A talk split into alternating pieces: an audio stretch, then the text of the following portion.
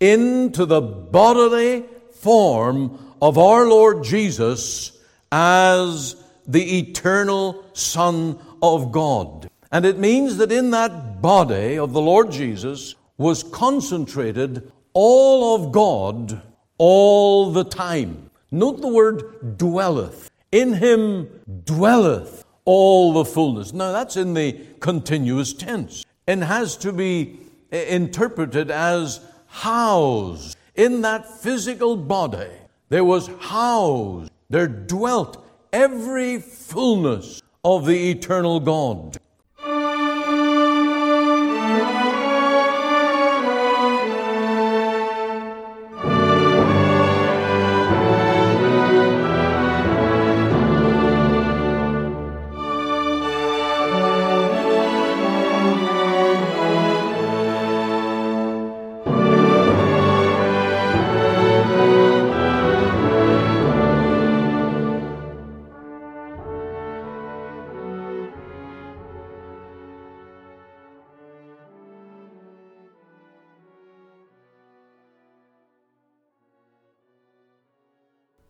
Welcome to Let the Bible Speak. This is Pastor Ian Goligher.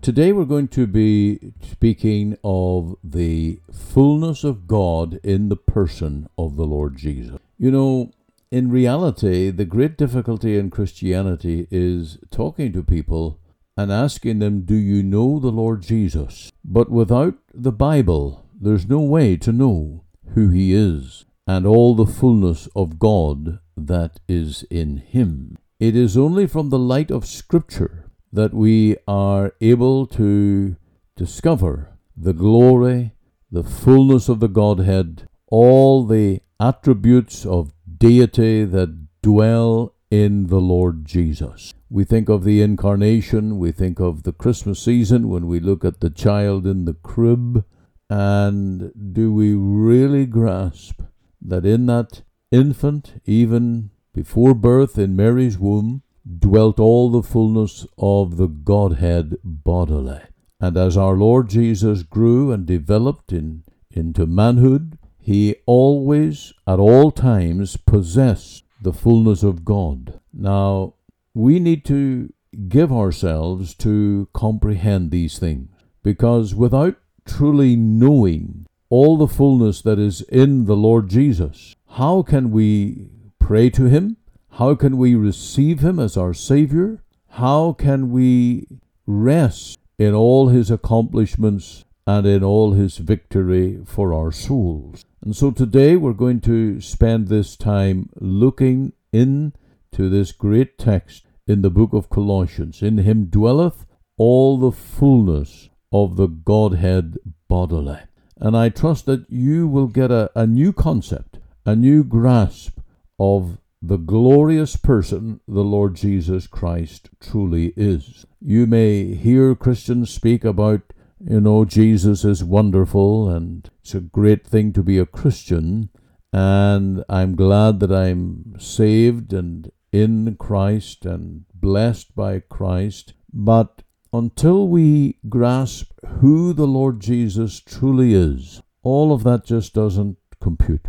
And so I invite you to listen today with, with, with all your attention and take it in who the Lord Jesus is as the Savior of sinners who came from heaven's glory, having uh, being the second person of the Trinity, losing nothing of his divine nature, yet joined to true human nature, and living, working, dying, rising again in that glorious power of the fullness of God in his body. And so, stay tuned.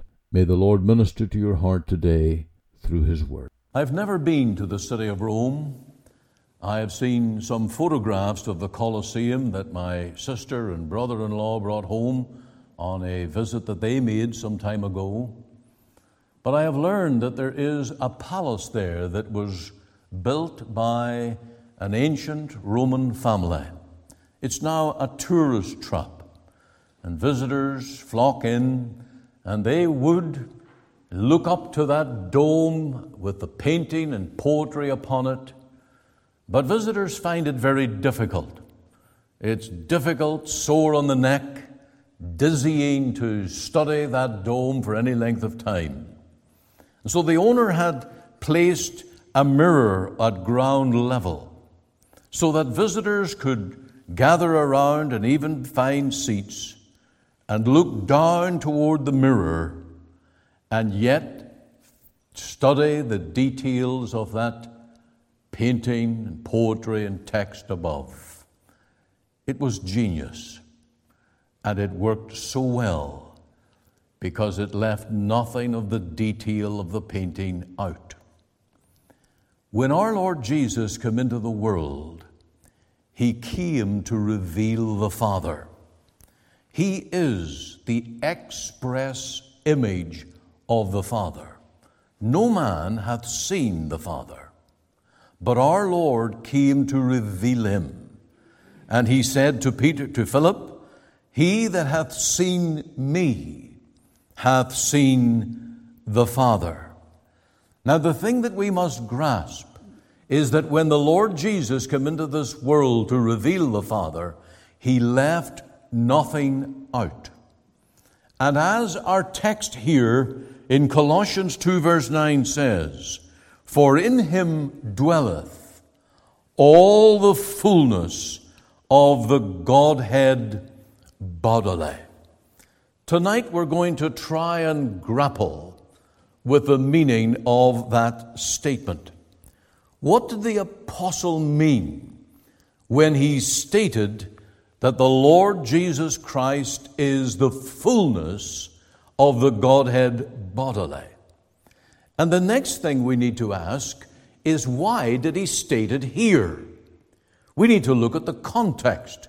We need to know the meaning of the statement and why here and now in this particular context.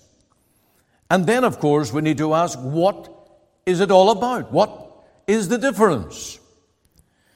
And so, what the apostle meant by this very full statement, this very specific statement about Christ the Son of God, that in him dwelleth all the fullness of the Godhead bodily, it means that the complete nature of God as Trinity was compressed into the bodily form of our Lord Jesus as the eternal Son of God. And it means that in that body of the Lord Jesus was concentrated all of God all the time. Note the word dwelleth. In him dwelleth all the fullness. Now that's in the continuous tense and has to be eh, interpreted as housed in that physical body. There was housed, there dwelt every fullness of the eternal God.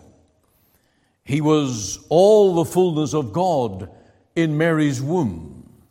He was all the fullness of God when he was but an infant, even as a child. He was all the fullness of God when he lived as an adult, when he commenced his ministry, when he preached, when he did miracles. He was all the fullness of God when he was suffering upon the cross, when from his bleeding hands, feet, and side, the blood of Jesus was pouring out. All the fullness of God was in him during all those hours of suffering upon that tree. He was all the fullness of God when he rose again on the third day from the tomb. And now that our Lord Jesus is seated in glory at the Father's right hand, in bodily form, in him is all the fullness of God tonight as we gather to worship him as we gather to learn of him. Now you may wonder, how can that be? How is it all possible that the eternal God who is infinite can be compressed into a single human body. I have a little illustration that might help. I became fascinated with computer compression. As you know, I do some radio work and I email radio programs to radio stations. Can you grasp that? You attach them by an email or you put them on Dropbox or you send them up on an FTP site, and it's really those zeros and ones winging their way through, sometimes, well, uh, if it's a wireless system, through thin air, and then through the router and through the wiring system into the internet, and it has to reach its destination. Now, if you were to do that without compressing the file, you'd be there all day. It would take such a long time. In 1952, a mathematician called Huffman learned how to compress digital files. If you've ever used an MP3 file, it is greatly reduced in size. Or if you're using a, a WAV file, a file with a WAV uh, extension file, that's the full thing. But to send that over internet is uh, arduous and demanding. And so it's reduced to MP3. But that MP3 file is called a lossy file. There is a loss of digital information, zeros and ones, and you can never get them back. If you reduce a WAV file to an MP3, and then try to re expand it again to its full quality or full digital content, you can't do it. It's lost, it's gone. Whereas a WAV file, you can still use it and work with it wonderfully. Now, that compression in our digital age is a bit of a wonder. You could have a thumb drive, and it's called a thumb drive because it's about the size of your thumb and you can contain in it an MP3 or JPEG files that are, again, graphics that are compressed. You can have a world of information in a small little file. Now, when God sent His Son into the world, somehow by His infinite power, He compressed all the fullness of the Godhead into the person of the Lord Jesus without any loss, without any missing information or glory or deity. The Bible tells us here in him dwells all the fullness of the Godhead bodily. It's a wonder. And our Lord Jesus is a supernatural person. And our gospel, therefore, is a supernatural gospel. We do not believe in mere natural religion. Our gospel comes from heaven. It came in the person of God's Son. And in Him is all of God. And of course, all that God ever has for his people. Now, the second question that we ask tonight is why did Paul the Apostle state that right here in Colossians 2 and this verse 9? Well, let's look at the context. Let's see what he said in verse 8. Beware lest any man spoil you through philosophy and vain deceit, after the tradition of men, after the rudiments of the world, and not after Christ. We need to know tonight that our Lord Jesus is supernatural. He is all of God. He is the full divine person because of empty philosophy and because of those thinking of the world that deny our Lord Jesus of such fullness. Now, two things can arise out of the thinking that is the rudiments of the world or the principles of the world, the notions of the world. The first is, first error is that the man called Jesus may be mighty, but he's not almighty.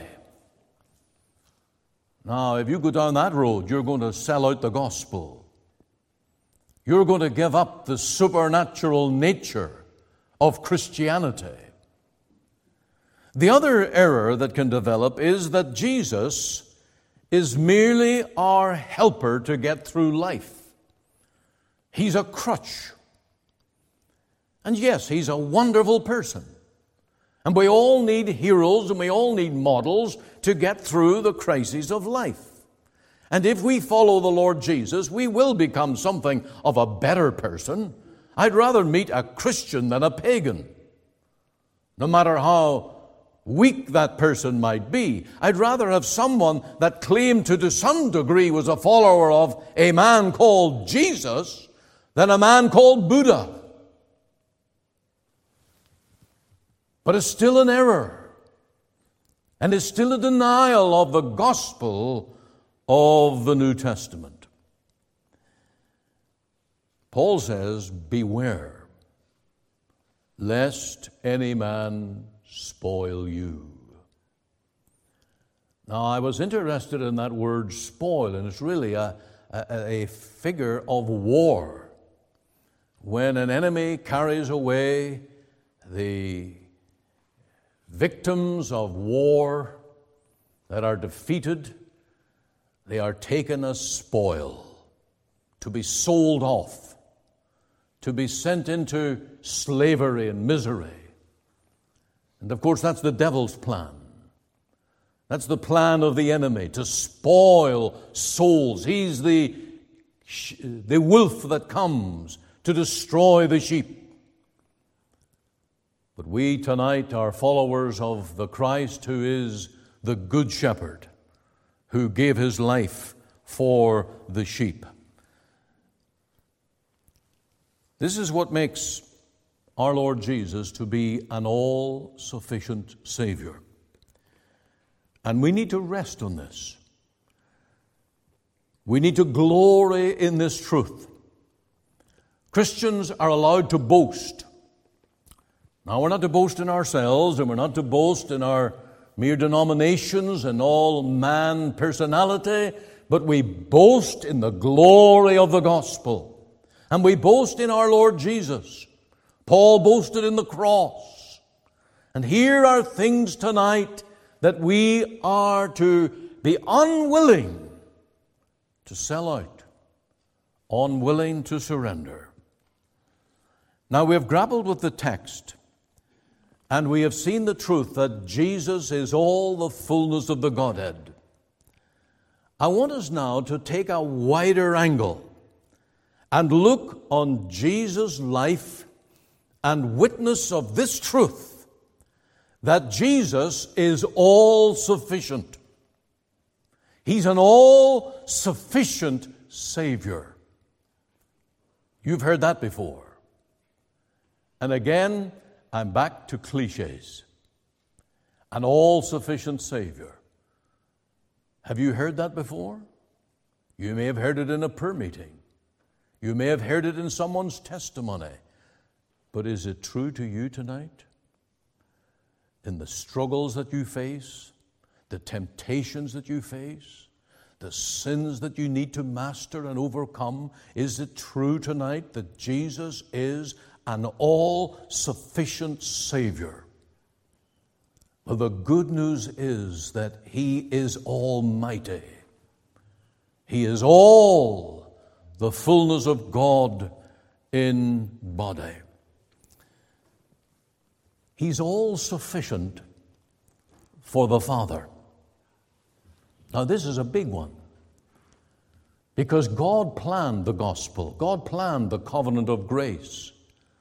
God was looking for a man to stand in the gap he was looking for one who could redeem sinners out of their sins and bring them one day to glory.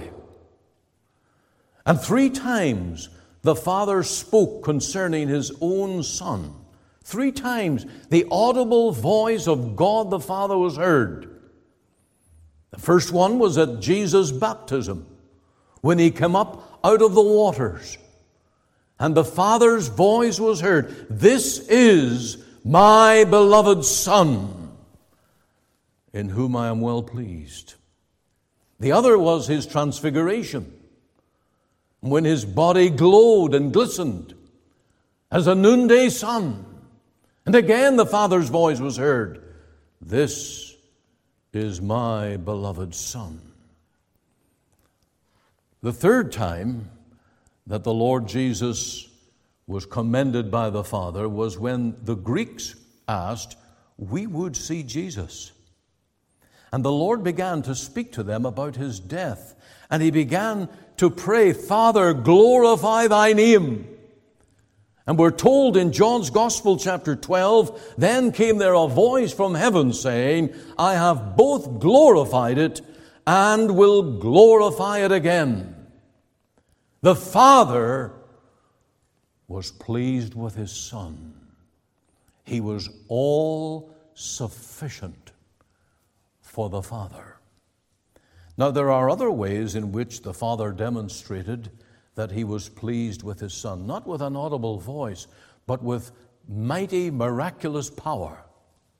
When our Lord died on the cross, the veil of the temple was torn in two, rent from top to bottom, without human hand, by the power of God, as a declaration that God was pleased with the work of his Son in redemption. Then at the resurrection, when the Father raised the Lord Jesus up from the dead, that was the great pronouncement that our Lord Jesus had defeated sin, defeated death, defeated the devil, that he triumphed over enemy, and he was the conqueror, the head of his people. What a great declaration that the Lord Jesus' work was all sufficient. And then his ascension into the Father's right hand, where God received him into his holy presence as our Savior. And tonight, God is delighted with his Son. Isn't that good news? He's delighted with his Son. As we come to God's house and worship Him, that ought to fill our hearts. There ought to be a delight in our souls that our Lord Jesus is our everything. And you must never, never doubt the power of Jesus' name because the Father has given him a name that is above all names. He's now Lord of Lords and King of Kings. He's all sufficient for.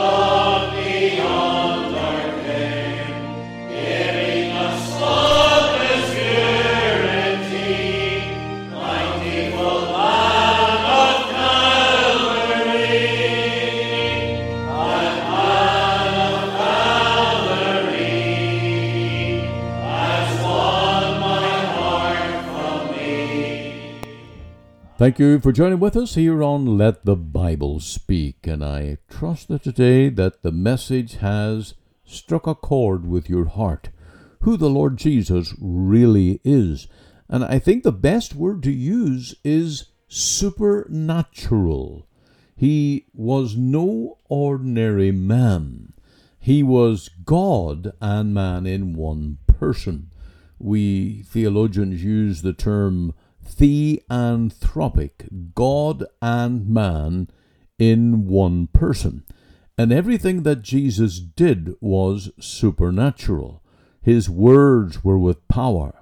His healing were miraculous. His raising the dead was certainly uh, things that men could not do. Only God can do. Only God can touch the human body and make it perfectly whole. Only God can raise a corpse to new life. This is creative power. And of course, the same is true spiritually. Only one who is God can create new life in a dead sinner's soul. That's the power of the Lord Jesus, that He gives unto us eternal life by which we are saved. And I trust that you will put your faith in the Lord Jesus, knowing that He is indeed supernatural. He is able to save from the guttermost to the uttermost. And whatever your sins may be, the power of Jesus, there is supernatural power in His blood to save you from your sins. May the Lord draw you to simple, saving faith in the Lord Jesus Christ today. And if I can be of personal help, make sure you give me a call or send me an email. And of course, we're always here for you. You can go to our website, ltbs.ca. This broadcast comes to you today from the Free Presbyterian Church in Cloverdale, located at 18790 58 Avenue, Surrey, at the corner of 188 Street and 58 Avenue. On our website, you can find gospel articles, links to our sermons, and our gospel booklet called A New Beginning. There you can find a link to our Sunday services that are broadcast online. For all this information, please go to our website at cloverdalefpc.ca. You're warmly invited to attend any of our Sunday services at 10:30 a.m. and 6 p.m. to meet with us as we worship God and to hear the preaching of his precious word. We also meet for Bible study and prayer at 7:30 p.m. every Wednesday evening. Our Sunday school for children and adult Bible class meet every Lord's Day from September to June at 9:30 a.m. You can contact us using our office number which is 604 576 1091. Alternatively, you can email me at pastor.cloverdalefpc at gmail.com. Again, for all this information, please go to our website at cloverdalefpc.ca. Our burden is that you will hear and understand the gospel that will lead you to know the Lord Jesus Christ and his great salvation.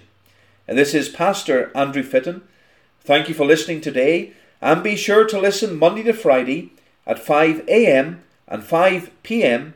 and on Sundays at 9:30 a.m. on this station for our full or church service as we worship the Lord through the ministry of his word.